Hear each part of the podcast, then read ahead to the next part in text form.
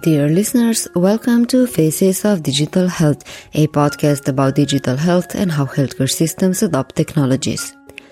I am your host, Tjasa Zajc, and this is the fourth part of a series about patients' perspectives on digital health and healthcare.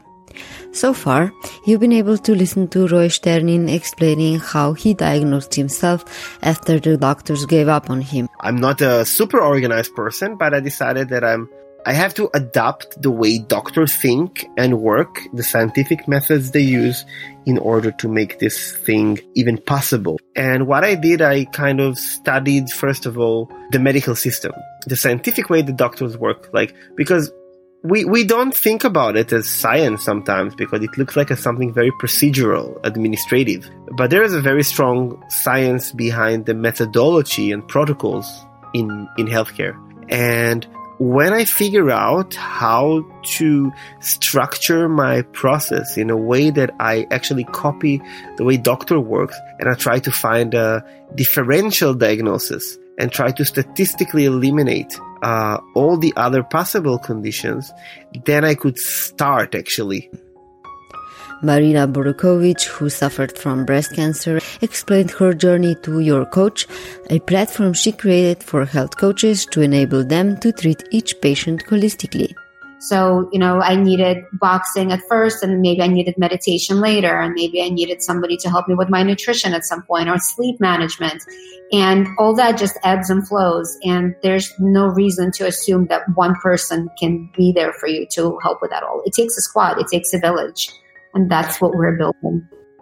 Bettina Ryll, a Swedish patient advocate, founder of Melanoma Patient Network Europe, shares her view on advocacy in the US compared to Europe and talked about the importance of pain management in early stages of serious diseases such as cancer if there's one thing that I regret is that uh, so my sister is actually a pain specialist, and he, my husband, was in a quite a bit of pain, and um, we already were better what, than what most people could get, just because we had someone in the family whom I could ring sometimes at three at night and say, "And what do I do now?" And um, but before he died, the palliative care team placed uh, like a pain catheter, just like a relatively simple thing, and he said that this is, was the least pain he had felt in the entire year. And that is something that I regret in hindsight. I should have just insisted on a specialized pain team from the very, very beginning. And that's something that I think that's easily overlooked. So that even if you cannot change the outcome, you can change the way to it. And pain management is, is probably the most neglected thing all over. And today you will hear Grace Cordovano talk about how to prepare for a doctor's appointment to get most out of it. She vividly described situations patients are in because medical records are not digitized. And she also talked about why she, as an advocate, was judging the partnership between Google and Ascension Health, one of the US largest nonprofit healthcare systems, which was announced last year. If you prefer, you can find the recap of the discussion on our website www.facesofdigitalhealth.com and if you're interested in any of the other episodes mentioned in the beginning, find them in your podcast player. Find the direct link to the recap of the show in the show notes. Now to the discussion with Grace, who is an expert healthcare navigating solutionist and award winning board certified patient advocate specializing in the oncology space. Grace is the founder of Enlightening Results and Unblock Health, which is a suite of services that finally provides patients and care partners with a way to level the playing field and demand access to critical information needed to make informed, engaged, and empowered decisions about their care.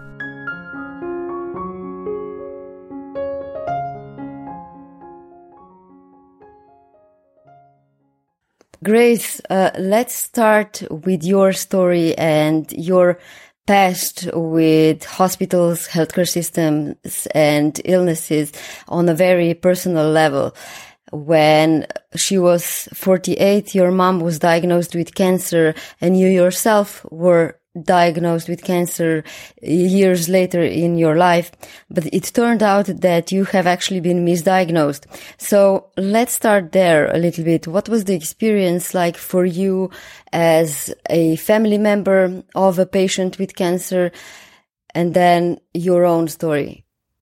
So my mom was diagnosed at, with breast cancer, a very aggressive form of breast cancer at the young age of 48, actually on her very first mammogram, which I encouraged her to go to. I had been navigating healthcare my entire life. So my day to day right now is a board certified patient advocate specializing in the oncology space. And I work with patients to help them navigate their cancer diagnosis and the healthcare system. So at the time, um, I have been navigating for family and friends for years. My family is from Poland and immigrated to the United States. And while I was born here, I didn't speak English when I started school. So English is my second language. So naturally, once I got the hang of speaking English, I was attending doctor appointments and translating all of the notes and all of the medical lease so that my family and friends could understand what was going on and how to navigate their care. So eventually, here I am in college, and I said, "Mom, you really should go for your mammogram." And sh- sure enough, she went, and and, and they found more than something. Um, she is now a breast cancer survivor. Um, the experience for me uh, was very traumatic. Uh, again, I jumped into uh, being a care partner for her. Um, while being a senior in college. Um, I'm extremely close with my mom, and um, diving into that role was scary. And I'll never forget when the doctor, on our first infusion appointment, uh, the doctor started to go over all the different medications she would be receiving, and they emphasized all the side effects, and I fainted. Um, and when I came around, not only was there no empathy, I got yelled at for causing a stir in, in the clinic. Um, I asked if I could lay down, and they said the beds are for patients. And then the doctor said if I had any questions, eventually stop back in, and and I said, you know, this is going to be a cure, and they said there is no cure. And I couldn't believe in my small world at that time that there wasn't a cure. This was America. My family was so proud of being here, that everything here was so cutting edge, and this was the place for healthcare. And, and here my mom was in limbo. Uh, now she is a breast cancer survivor, and that experience inspired me to go on to grad school to better understand biochemistry of metabolic disease and why diseases don't respond to treatments and what goes wrong. I, I also eventually got a diagnosis of advanced lymphoma.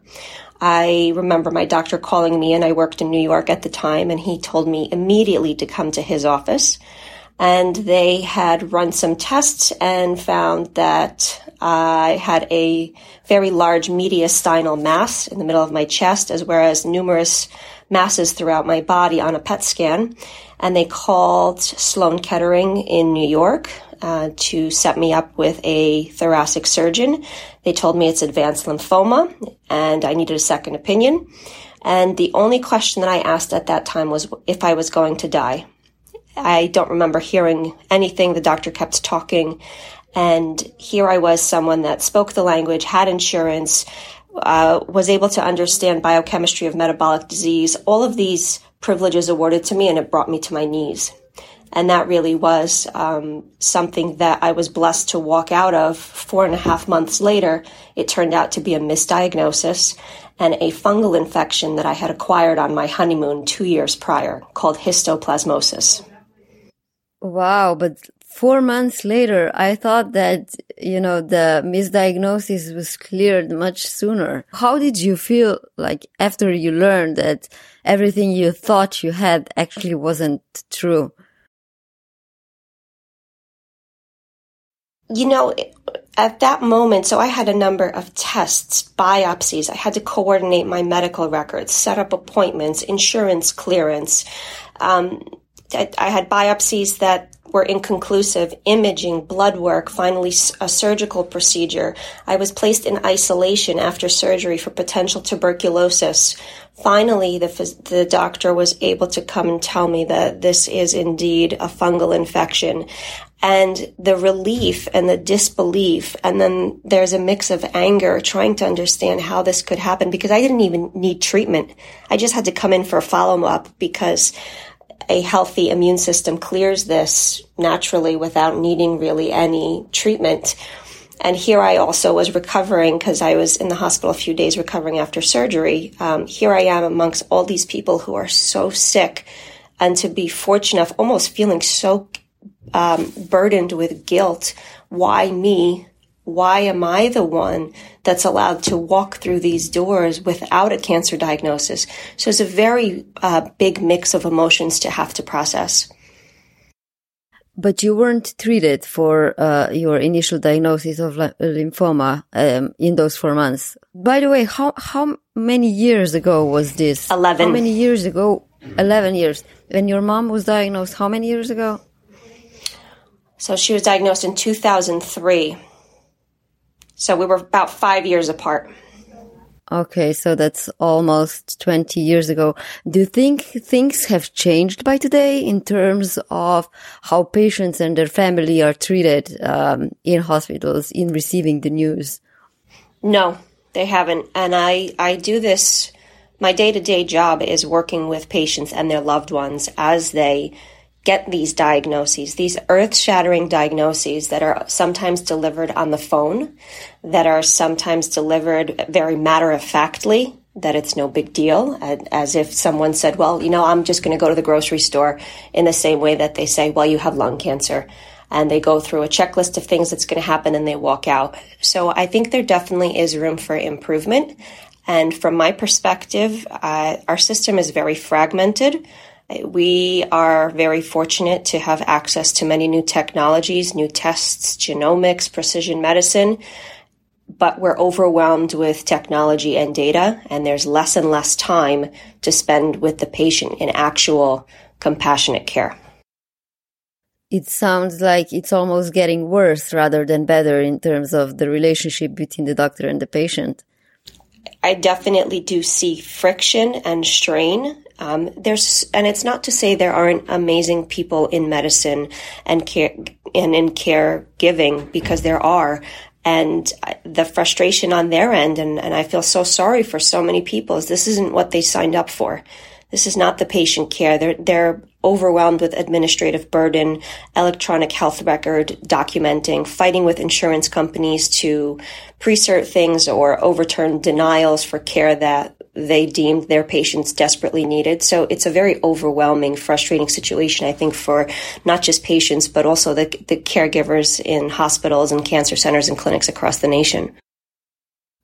So how do patients that you work with find you? And how many patients have you worked with so far? You found it enlightening results in 2010. Mm-hmm. So I typically when I work with patients, I usually take no more than three or four patients a month, and it's usually a long term relationship.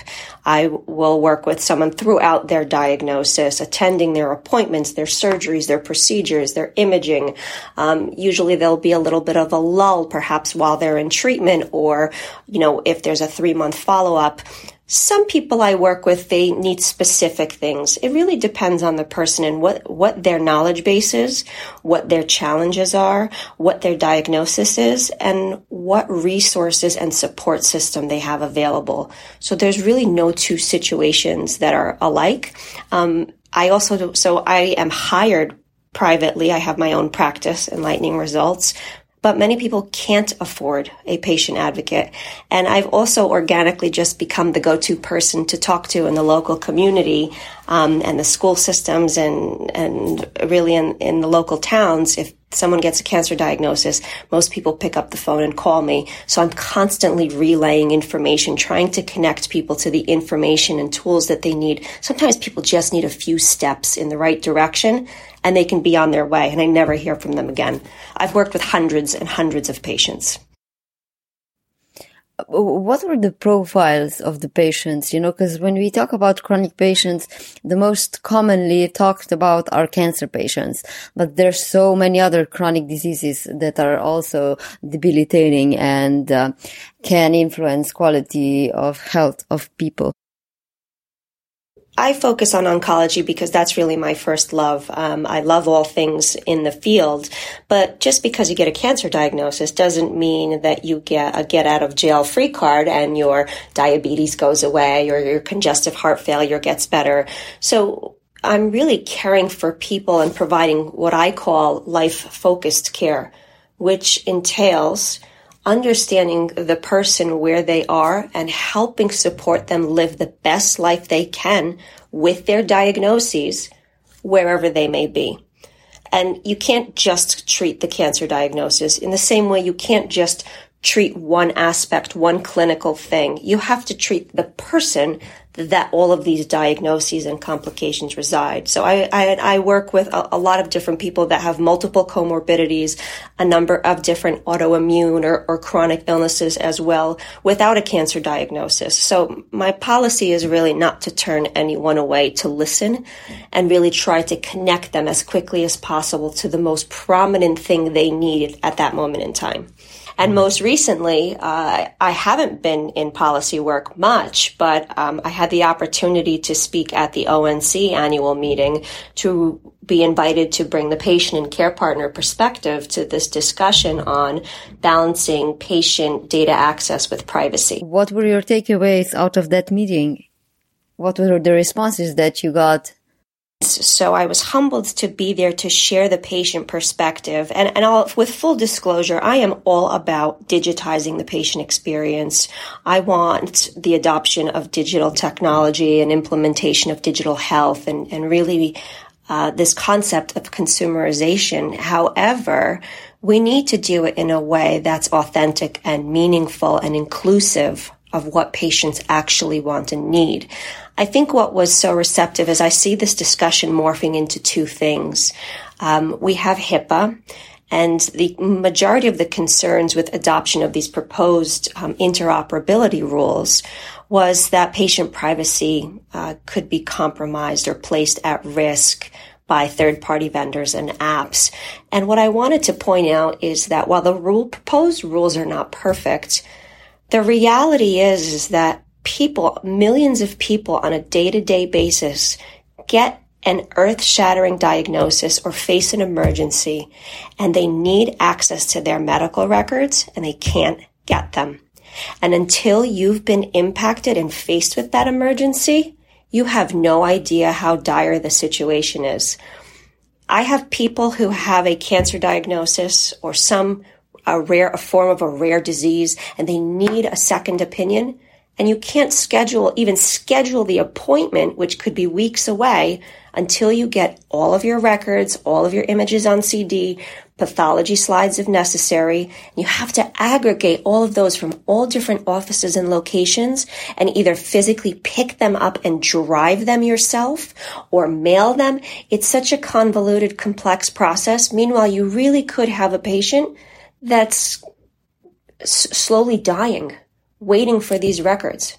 And I don't think people realize how dire the situation is. So I wanted to bring that to the discussion and say we we have to all commit to doing no harm and ensuring that every patient can access their medical records when and if they should need them because it can it's a matter of life and death not a matter of privacy can you just explain uh, something to me so for example um, if you're a chronic patient or if you get a serious diagnosis uh, such as cancer, don't you get a copy of a discharge letter at home or something? So, you know, you could pile the discharge letters and results at your home.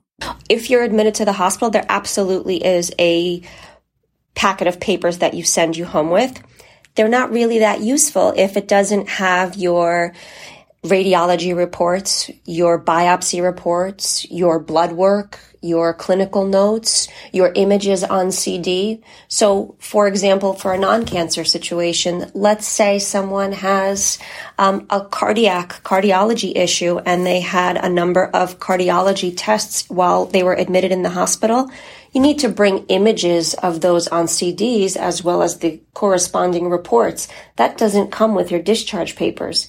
They will advise you to go down to the medical records office, which could be in a different building in a basement, fill out a paper request of a medical records request, and hand it to a person who then at some point hopefully processes processes it and gets a copy to you by mail or maybe if you're lucky they'll give you a phone call and tell you they're ready to be picked up. But it's a complete waiting game and there's nothing that's tracked or um, a process that's standardized in any which way Which is why you're a big fan of blockchain solutions, right? Uh, well, uh, any solution is better than paper copies and handwriting things and sliding a medical records request under a closed door in hopes that somebody steps on it when they open the door when they're back in the office on a Monday. So absolutely, blockchain is definitely something that I've been following. Um, I've created also co-founded my own solution to try to digitize and streamline some of the common barriers that patients face through Unblock Health. And one of the things that it addresses is this process of medical records request request as well as filing a medical records addendum if you find an error in your record. How old is Unblock Health and um, what has been done under this initiative, uh, initiative that's actually uh, striving not only for access to data from healthcare providers, but also medical devices and apps. So I thought that was very interesting. Oh, it's a newborn. We launched it at the end of last year and the platform is created. We have the coding and the, and we are ready to launch. We had an early invite process for patients and we have patients and advocates lined up. And what we are doing now is disseminating our process. We are building awareness as to what the barriers are. And we are not just talking and complaining about it. We have solutions in place for hospitals to implement that can fully integrate with their system to get rid of this faxing and handwritten nonsense that patients go through, digitizing the process for the hospital side and for the patient side. So ideally you can request from your phone I need a medical records request. I need it sent here and you can coordinate it with a, a few touches of a few buttons. And then forward facing, another issue, and you mentioned the the digital aspect of wearables, remote patient monitoring, any devices, there's no process in place for patients to request their information from any of these digital technologies. There's significant information blocking happening. And when you speak, I have physically called and spoken to manufacturers and they tell me that, you know, these devices weren't designed to give patients their data. You wouldn't know what to do with the data. Oh, that's not necessary. Your care team is getting the data. And, and when you go to the office, they'll tell you, you know, what you need to do. Well, why do I have to wait two weeks? What, why can't I get a copy of my information? I want the information. I want to be engaged in my care and I can't get to it. And it's extremely frustrating. So I think building that awareness, we're hoping to allow patients to have an avenue. And we also want to be able to quantitate this because, you know, you can't measure the impact if there's nothing to measure. So here we have a standardized solution that we can hopefully track over time and see what differences are happening and what the adoption is and what change is happening where. And the fourth pillar is really this request for transparency people are so intrigued and interested and frustrated by the headlines because the general person doesn't understand the basics of what happens with their data. The process of aggregation, data de-identification, what HIPAA legally allows, and they're appalled when the press reports on it. That's our only source of patient education. So Unblock Health is hoping to educate patients as to what is happening through human data science, what their rights are, and hopefully provide a channel to request transparency where again, a digital manner that patients can submit to their healthcare organization or their device manufacturer or to an aggregator to say, well, you know what? Tell me where my data went. I want transparency as to who's been looking at it, where it's been sold and shared. Wouldn't it be easier if there was a legislation that would demand manufacturers to do that? Absolutely, but nothing is easy, right? So um, I think I I personally have committed to these four pillars with my co-founder Shahid Shah. We want to tell patients that no one is essentially coming to save you, and it sounds harsh, but the sooner everyone recognizes that, and they are also empowered with tools to help themselves, we can make a difference. Um, I think the entire ecosystem is so focused on consumerism and trying to change the behavior of patients. You know, patients are lazy and non-compliant and stupid and non-com, non-adherent and they don't show up for appointments and they're frequent flyers. But what about the issue when it's not the patient that's the problem, it's the ecosystem? There's no tools out there, digital tools that are digital health necessary tools to now hold the ecosystem accountable when it's lazy, when it's non-compliant, when it's non-adherent, when it's not doing what it's supposed to legally be doing. So I want to level the playing field and I think there's a great opportunity for empowerment, engagement, transparency, and most importantly, autonomy. I think it's so surprising to see the difference between medical reality and all the innovation that's out there or it's out there at least in theory, you know. So if you're in digital health, you see so many startups, so many ideas, so many innovations happening. But then on the playing field, in reality, there's still so many things that are not um, addressed or are not solved with problems that in fact already have solutions. Well, there's one thing that everyone should be striving for is that we should be partnering with patients. That concept of partnership and co-design is not a nice to have or a feel good thing that you included a patient. It's solid business strategy. And when I look at the landscape of upcoming technologies and innovations, you can see which ones are going to fail from a patient perspective because that's not the realities of life with a diagnosis. So if you're not partnering, and I'm not saying one patient, you really need to partner with many patients because there's so many different aspects. There's a spectrum to each diagnosis. Uh, you're going to miss the mark on what actually will be useful and have a great uptake and mass adoption. Uh, one of the speakers that I have in the patient series is uh, Roy Stern- Sternin, and he's the first ever chief patient officer for the National Institute of Health Research uh, in Austria, you know. So, um, he managed or they managed to recognize the need to have such an entity there on the daily basis. But I'm just wondering that perhaps, um, uh, companies or uh, yeah let's say mostly companies perhaps they don't really know what they would do with a patient if he were there full time you know? So i don't know if you have any thoughts there. I want to point out too another fatal error that a lot of startups and innovators make only designing for the patient or to improve, the doctor patient relationship, we're seeing a huge rise in care partners or caregivers that are supporting patients that become heat seeking missiles and will do anything to improve the life of their loved one. And we're not building solutions. Their unmet needs are significantly different than the patient needs. When you think about a patient, there's four categories that I professionally have now come to understand of a patient experience and trajectory. You have your healthy, well, proactive wellness seekers. You have people who may have an acute encounter with healthcare.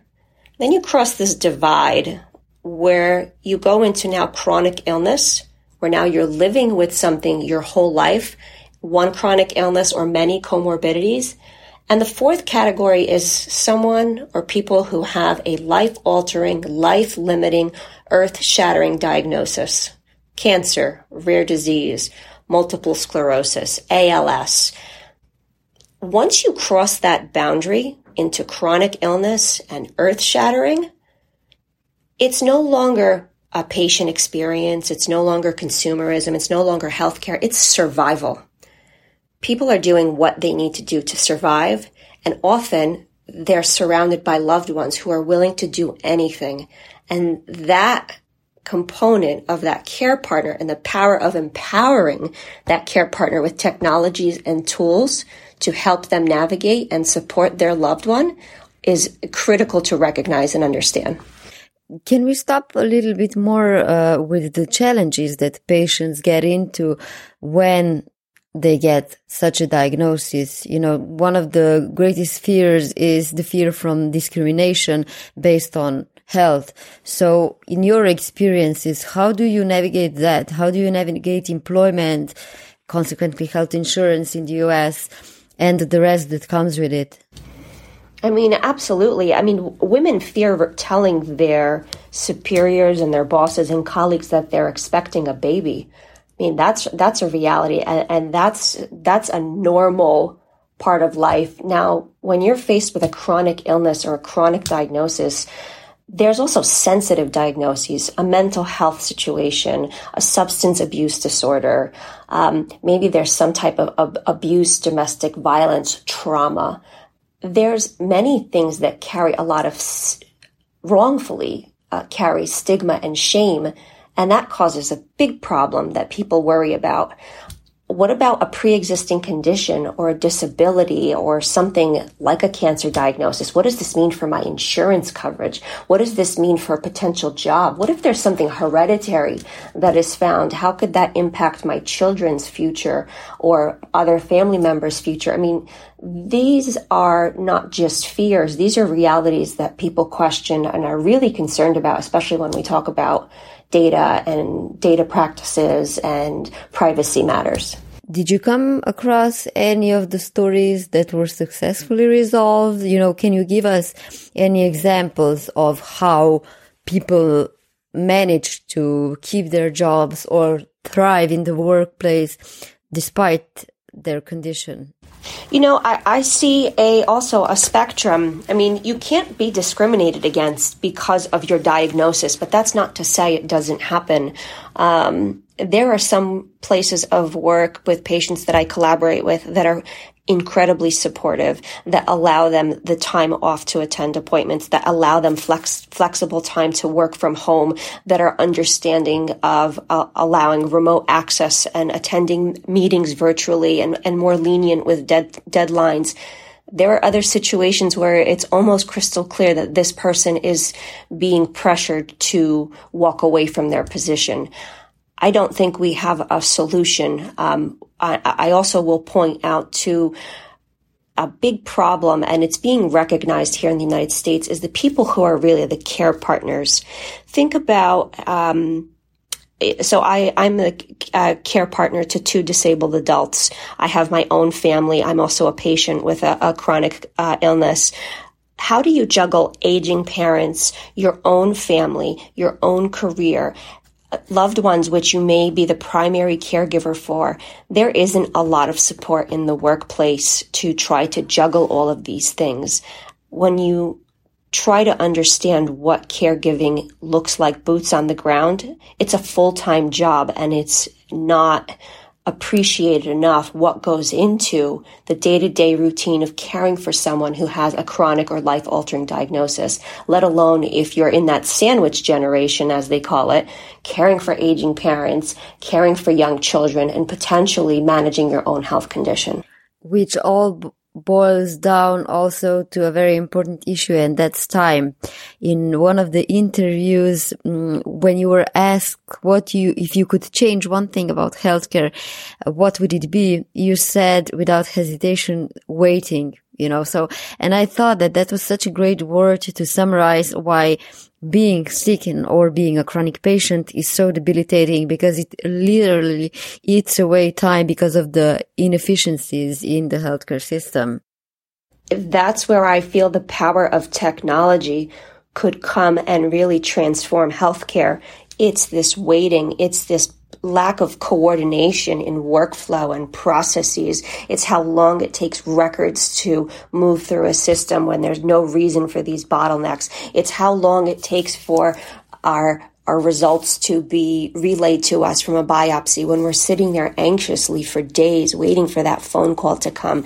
It's for how long we wait for an insurance company to uh, re- uh, review a case for an appeal on a denial when you're waiting for a life-saving medication. It's how long it takes to enroll in a clinical trial, to find a clinical trial, to, to even be able to consider enrolling in it, and then all of the paperwork.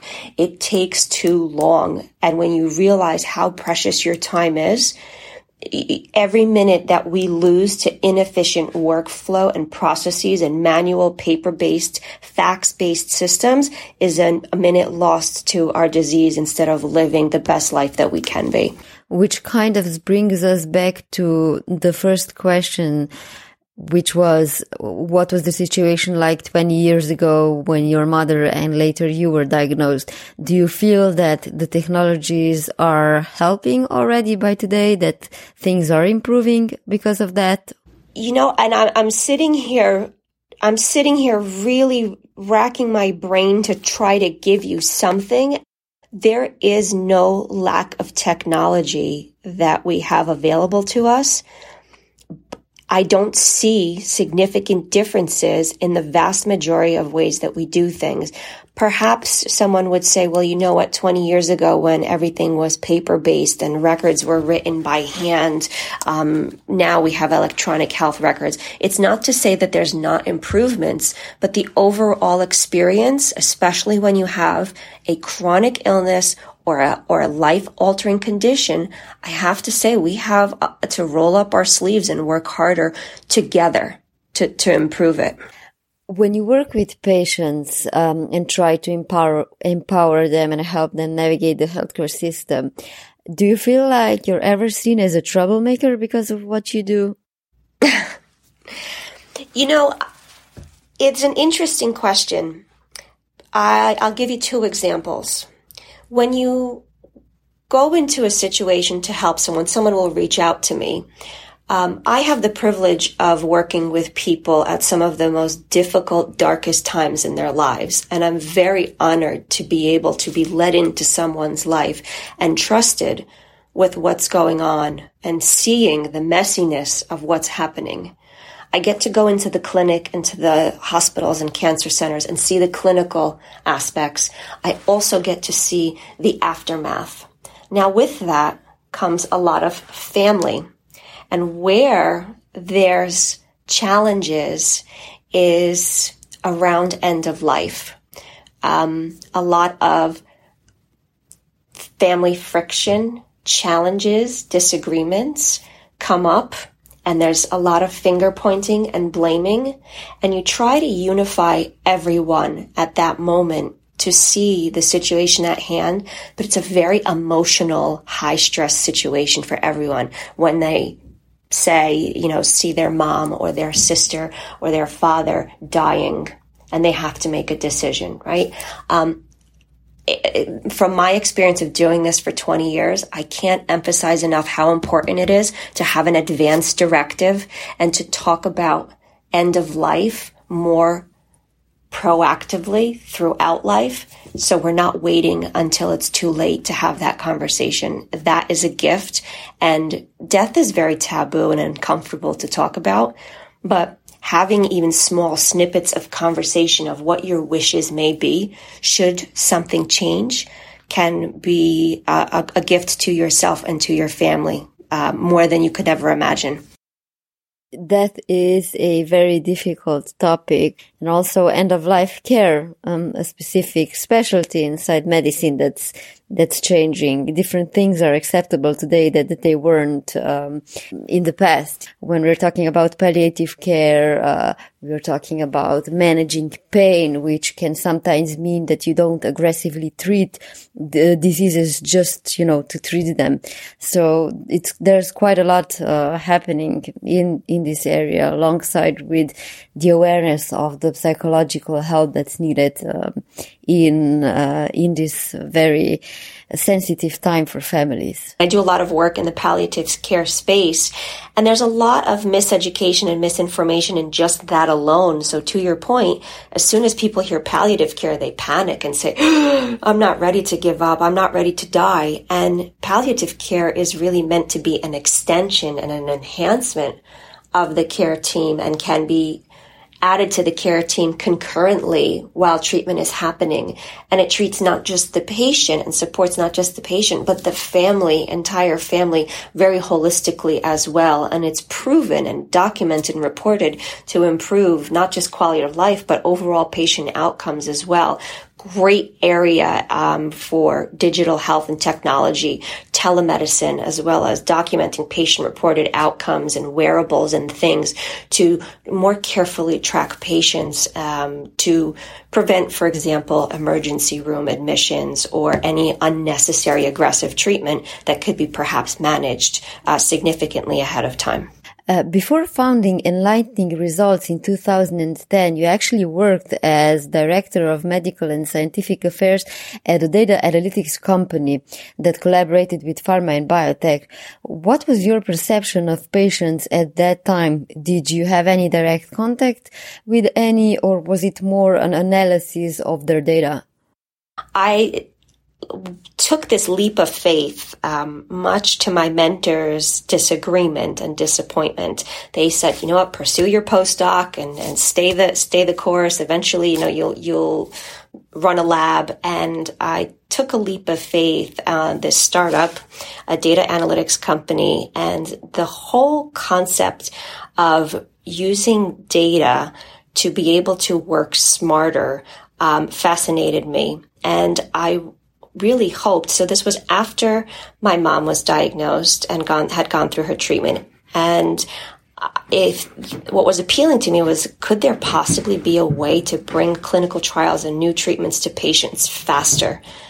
Knowing that there's people that are waiting for treatments but aren't connected to them, and knowing that clinical trials were not accruing quickly, how could we use data to better select clinical trial sites, to better select the key opinion leaders that should be driving the research, who should be contacted and how should patients be contacted about trials or notified and educated about the clinical trial process. I was fascinated by that. So at the time, um, I did not have any one to one engagements with patients. I was on the other side, hoping that my work and data analysis and crunching and natural language processing would bring clinical trials to patients quicker. This was a, a data issue, you know, which kind of brings me to today or actually let's say last year when uh, Google announced the partnership with Ascension and uh, the public was pretty, pretty upset uh, because of this partnership and because of the fear that uh, patient data would leak into unwanted uh, uh, places. And you yourself were, you wrote a long post of why this move was wrong. But, um, I think this is an interesting contrast, you know, uh, your opposition on one hand and your knowledge that you have based on the work that you did uh, in your past with patient data analysis and knowing how useful this kind of uh, partnerships can be. So perhaps just a brief comment uh, about this. What's the situation today, almost four months later, and would it be simply just uh, unproblematic if patients would be aware of this uh, partnership, uh, despite the fact that in practice nothing would be different? Yeah, that's it's a terrific question. So to be clear, so my work um, heavy on data analysis, all types of data, not actual patient records or patient data from medical records or any wearables or anything along those lines. However, I have a great appreciation for the power of good, clean data. Now, here comes this announcement with Google, which, which I wrote about. And what's frustrating is, is everyone uses HIPAA to block patients from their records. There's no education or transparency about data practices in human data science. Patients have no rights when they get sick or face a medical emergency. They show up at the hospital and they're automatically sucked into this HIPAA compliance system. And there's no choice. There's no opt out. There's no anything. Meanwhile, big tech comes in and strolls in, and because of a BAA agreement under HIPAA, they can have access to all of these records electronically, seamlessly on the scale of millions of records. So here, the, the, the, it almost feels like I'm living in the twilight zone, where here I am filling out pieces of paper for patients, driving medical records requests across state lines, walking them to offices to shove them under a closed door because people are out for lunch. But here on the other side of the coin, these business arrangements are being done for data science and to optimize operations under a, a BAA and there's seamless access to data that supposedly is protecting privacy. At this point, from a patient perspective, why can't we allow people to choose to have a transparent working knowledge base of these practices? And why are we so afraid to allow people to have a choice to either proactively opt in or opt out? I actually believe we're stifling innovation in this way. And as a patient, who's to say I want Google to have my data? Maybe I wanted Apple to have my data. Why can't I have that choice? So there's so many different conversations. It cannot continue to to go this way. Um, from a privacy standpoint, I think that clearly HIPAA was not written to live in, reside, and dictate this space. And people and entities are taking crystal clear advantage of every legal loophole available. And patients aren't stupid, and we know what's going on. And it's a very powerless situation to be in because patients don't have high powered attorneys. They don't have high powered lobbying teams. What's going to happen is now people are very uh, careful of where their data goes and trust is really what's going to power the next era of who people engage with. And I think that's really what's crystal clear. Um, big tech and all of these companies have a great opportunity to really go above and beyond and set an apex of ethics and a new standard in privacy, transparency, and partnership with patients. And the first entities to do that, that's where everyone is going to flock. And they wouldn't imagine doing business with anything less than that. So I'm very eager to see what's going to transpire in the very near future as to who's going to really uh, set the bar so high that there's going to be no turning back. We talked a lot about the patients and the problems they're facing inside the um, healthcare system, but there, there's one question that I think is also very important, which is we talk a lot about the patient rights, you know, and what patients uh, uh are faced with that's unfair to them. But what about their duties? What would you say are basic patient duties? Mm-hmm. You know, there's no course on being a professional patient. There's no degree in being a patient. So how could anyone actually know what to do when you're not taught? There's no YouTube video on it. There's no book on it. So in some ways, what happens is people are dropped into the healthcare system and dragged through it. What with respect to duties, it's a great question. And I think that there are patients who are super engaged. You have your advocates, you have patient leaders, you have people on social media and in advocacy who are guiding what is called peer, peer health support. And they're really leading the charge and are serving as a beacon of light for those who maybe are just getting started, who are just diagnosed and lifting other people up and I think the duty of all of us as patients is to lift each other up and to help us network and hack the system together. You know, professionals always network at conferences and meetings and on LinkedIn. Patients don't have a formal place to do that. And I think a lot of different disease states um, have their own communities that are very powerful and also have leaders. And I think more and more we're seeing even through the likes of social media platforms like Twitter, we're seeing the benefit of coming together that it shouldn't just be colon cancer over here and diabetes over here and the disability community here and the chronic illness group over there. There's power in numbers and us coming together and sharing best practices on how to really navigate because a lot of us are suffering from the same barriers because it's the system that's broken. It's not us. Everyone has led us to believe through very clever marketing that it's the patients that need change. But it's not really true because there's a whole component of being a patient that is a struggle because the system is broken. So I think the duty is to spread the word that A, no one is coming to save you and you need to take charge of your own life and run it like your own business meeting.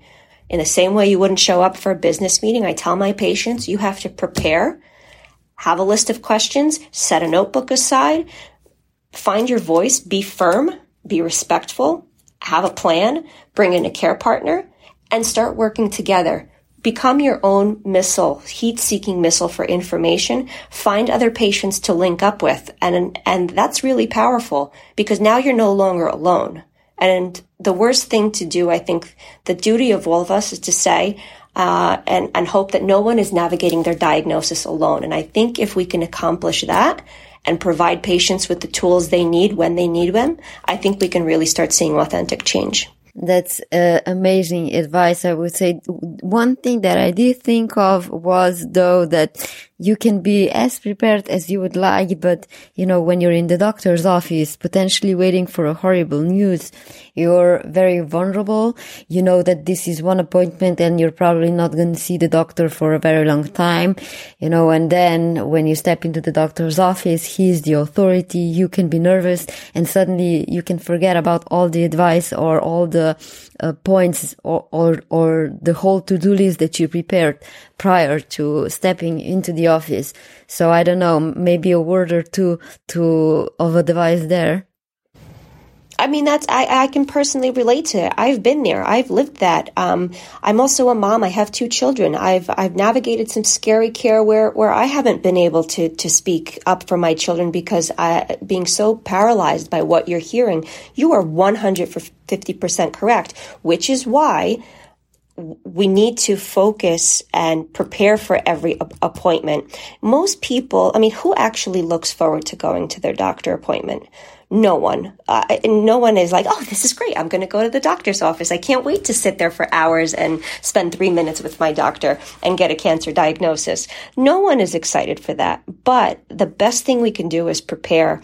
And it's simple things, dedicating a notebook and a folder, bringing someone with you, discussing, you know, why am I here? What are my most uh, critical symptoms? What is keeping me up at night?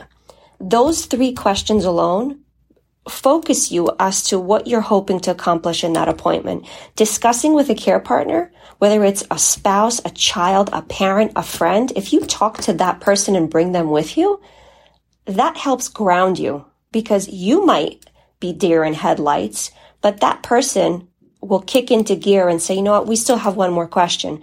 A lot of people say, well, you know what, my care, my care partner or friend or colleague can't make it call into the appointment. Most people have a cell phone and put it on speaker. Tell your doctor that someone is calling in. It is an asset in your pocket to not be alone.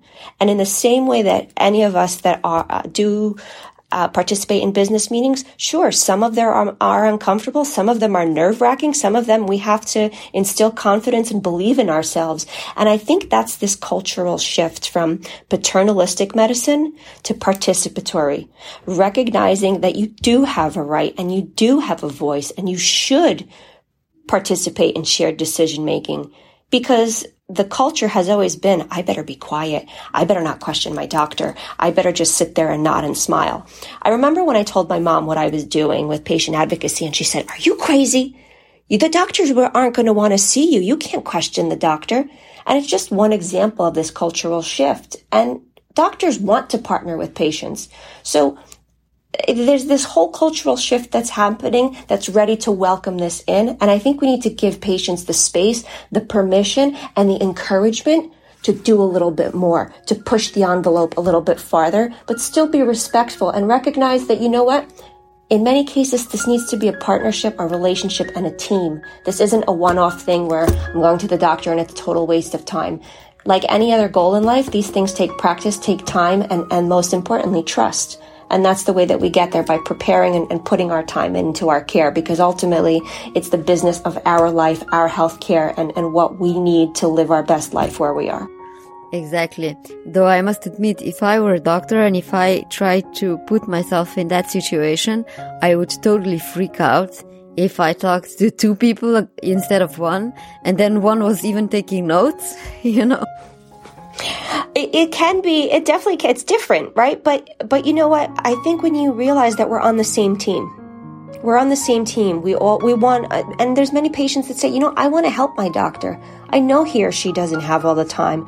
I want to make this crystal clear, short, succinct, and get to the point so that we both get something out of this and it's productive. I want my doctor's medical expertise. I want his insights. I want him to guide me but I don't want him wasting time on basics. Let me do some of that legwork myself or find a way to catch up a little bit so I can participate. You've been listening to Faces of Digital Health, a member of Health Podcast Network.